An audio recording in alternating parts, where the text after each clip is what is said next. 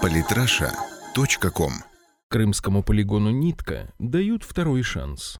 Олег Полевой. В последнее время в морской авиации России события разворачиваются по принципу то пусто, то густо. Так система подготовки летчиков ВМФ, еще недавно находившаяся в критическом состоянии, неожиданно начала возрождаться. Найдут ли теперь военные применения всем свалившимся на них богатством? Хотя Советский Союз по ряду причин делал на авианосцы ставку куда меньшую, чем Соединенные Штаты, авианесущий флот в СССР все же был. В 90-е годы 20 века даже готовилось его серьезное усиление, однако судьба распорядилась иначе. После развала СССР все находящиеся в строю авианосцы достались России. Те же, что оставались на стапелях единственного в Союзе завода, который был способен их строить, Николаевском-Черноморский судостроительный завод, остались за Украиной. Киев, сразу взявшийся радикально сокращать свою армию, содержать авианосцы не мог. Да и ни к чему они были в Черном море. В итоге Ульяновск, строящийся на ЧСЗ авианосец, который должен был стать одним из лучших в мире, флагманом ВМФ, в 1992 году просто разобрали. А варяг в недостроенном виде продали китайцам под развлекательный центр. Однако власти КНР заниматься глупостями не стали. Корабль достроили и поставили в строй. На этом история украинского авианесущего флота завершилась. В России все вышло сложнее. Четыре корабля проекта 11 43 «Кречет» были в разное время проданы в страны Азии. Киев и Минск стали экспонатами тематических парков. Новороссийск был разобран в Корее, адмирал Горшков перестроен в классический авианосец для индийских ВМС.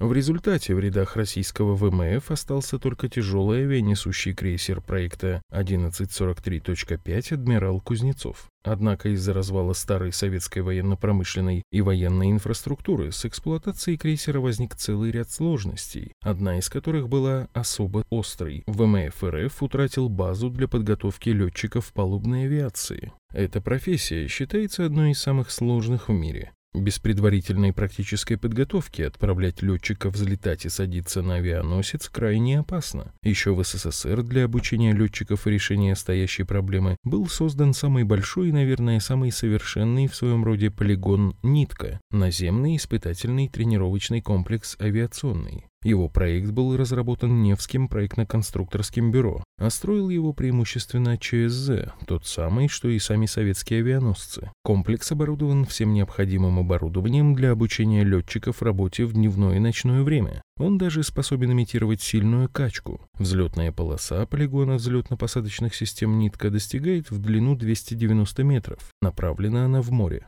С 1982 года комплекс благополучно функционировал, но после развала СССР вышла незадача. Нитка расположена в селе Новофедоровка в районе города Саки в Крыму, а эта территория в 1991 году была взята под контроль Киевом. Вот и сложилась парадоксальная ситуация. У Украины нет рабочих авианосцев, но есть нитка, а у России остался авианесущий крейсер, но негде готовить для него летчиков. Не имея другого выхода, Москва решила арендовать комплекс за весьма приличные деньги. Однако в 2008 году возникла новая проблема. Тогдашний президент Украины Ющенко решил сделать России гадости, вопреки всем договоренностям подготовку морских летчиков заблокировал. После прихода к власти на Украине Виктора Януковича решение вопроса вроде бы сдвинулось с мертвой точки. Однако новый президент решил радикально повысить арендную плату. В это время в России все активнее стали обсуждаться перспективы проектирования нового современного атомного авианосца. Вот только летчиков негде было нормально готовить даже для старого заслуженного адмирала Кузнецова. На этом фоне было принято непростое решение о строительстве нового комплекса аналога нитки в Кубанском Ейске. С 2011 года в городе стал формироваться учебный центр морской авиации. В определенных моментах новый полигон был даже совершеннее Крымского. Например, на нем была предусмотрена вертолетная часть. Однако работы продвигались не так быстро, как того хотелось бы.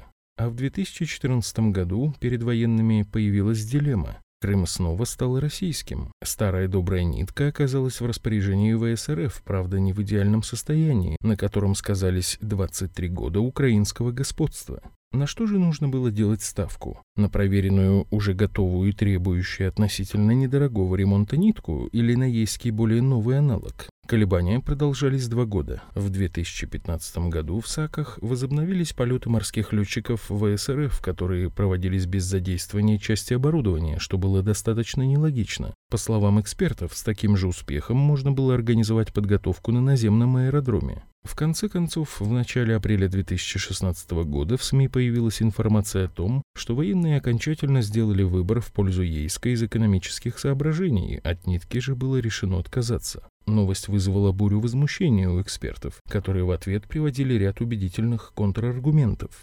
Во-первых, полигон в Ейске пока не готов обучать летчиков в полном объеме. Сохранение нитки позволит сэкономить драгоценное время. Во-вторых, комплекс в Ейске сделан преимущественно из бетона. По словам экспертов, такие конструкции не рассчитаны на динамические нагрузки. В-третьих, в Ейске неустойчивая роза ветров, нестабильная погода. У Сакского комплекса, созданного профессиональными кораблестроителями, всех этих недостатков нет и сторонники крымской нитки были услышаны. Уже через неделю после появления новости об отказе от крымского проекта СМИ опубликовали статьи о том, что до конца 2016 года комплекс в Саках будет восстановлен и, соответственно, заработает параллельно со строительством и запуском полигона в Ейске. Скептики на интернет-форумах уже кричат о том, что несколько комплексов на один авианосец – это якобы много. Но разве можно считать нормальным, когда Россия, особенно в условиях стремительного освоения Арктики и сложной ситуации на Дальнем Востоке, будет иметь всего лишь один авианосец? Уже заявлено о намерениях поставить в строй новый авианесущий крейсер до 2030 года. Однако, возможно, резкое осложнение международной военной политической обстановке заставит руководство страны пересмотреть эти сроки в сторону ускорения. В этой ситуации Ейский комплекс можно было бы неспешно развивать под новый проект, а Сакский использовать для подготовки летчиков на адмирала Кузнецова, который в ближайшее время ждет, судя по информации в СМИ, глубокая модернизация.